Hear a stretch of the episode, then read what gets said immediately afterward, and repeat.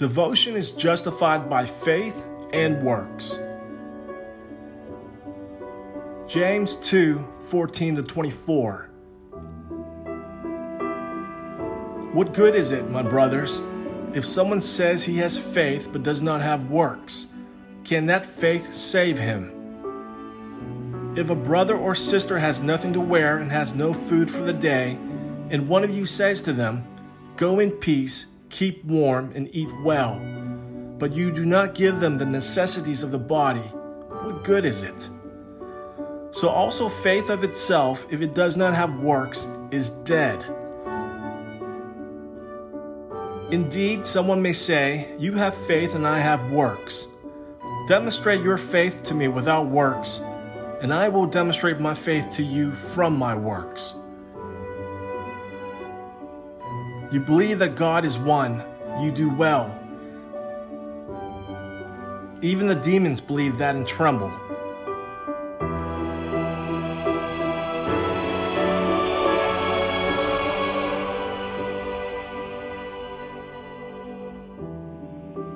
Do you want proof that faith without works is useless? Was not Abraham, our father, justified by works when he offered his son Isaac upon the altar? You see that faith was active along with his works, and faith was completed by his works. Thus the scripture was fulfilled that says, "Abraham believed God, and it was credited to him as righteousness, and he was called the friend of God." See how a person is justified by works and not by faith alone.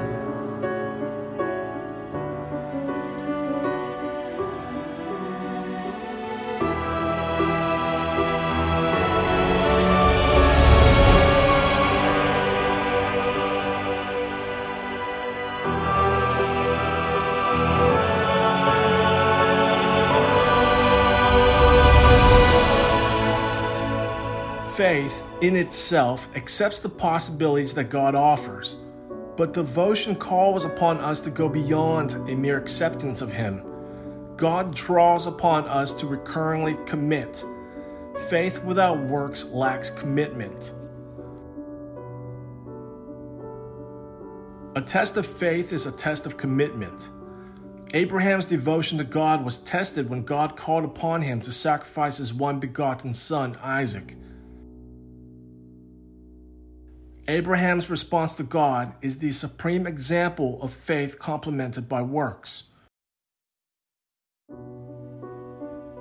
When we reflect upon Abraham and Isaac, we commonly concentrate on Isaac as the focus of the offering, but this is only one vantage point in the lesson.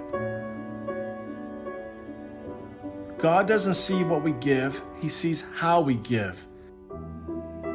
How Abraham gave is the real lesson in how we pair faith with works.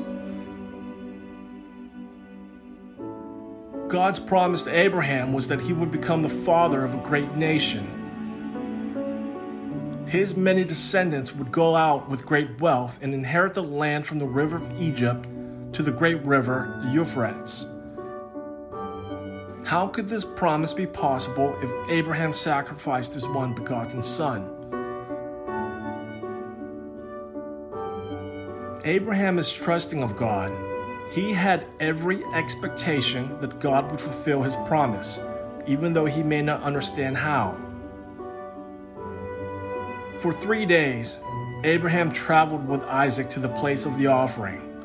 For 3 days, Abraham continued to give up his son without reluctance.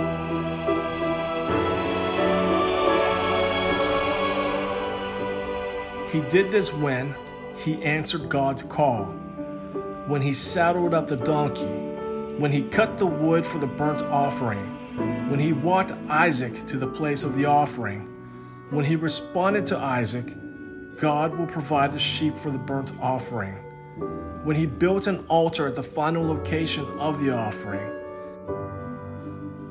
when he put his son on the altar and raised his knife. 7 times. Abraham offered his one begotten son to God 7 times throughout his campaign.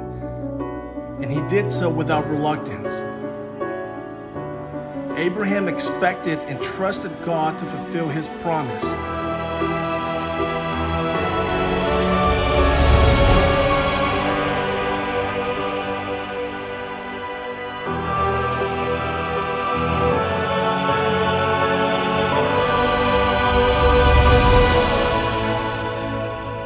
Because of this, Abraham honored his faith with works by giving freely without hesitation.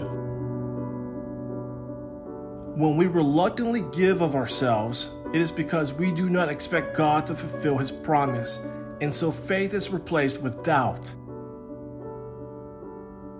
Devotion is justified by faith and works.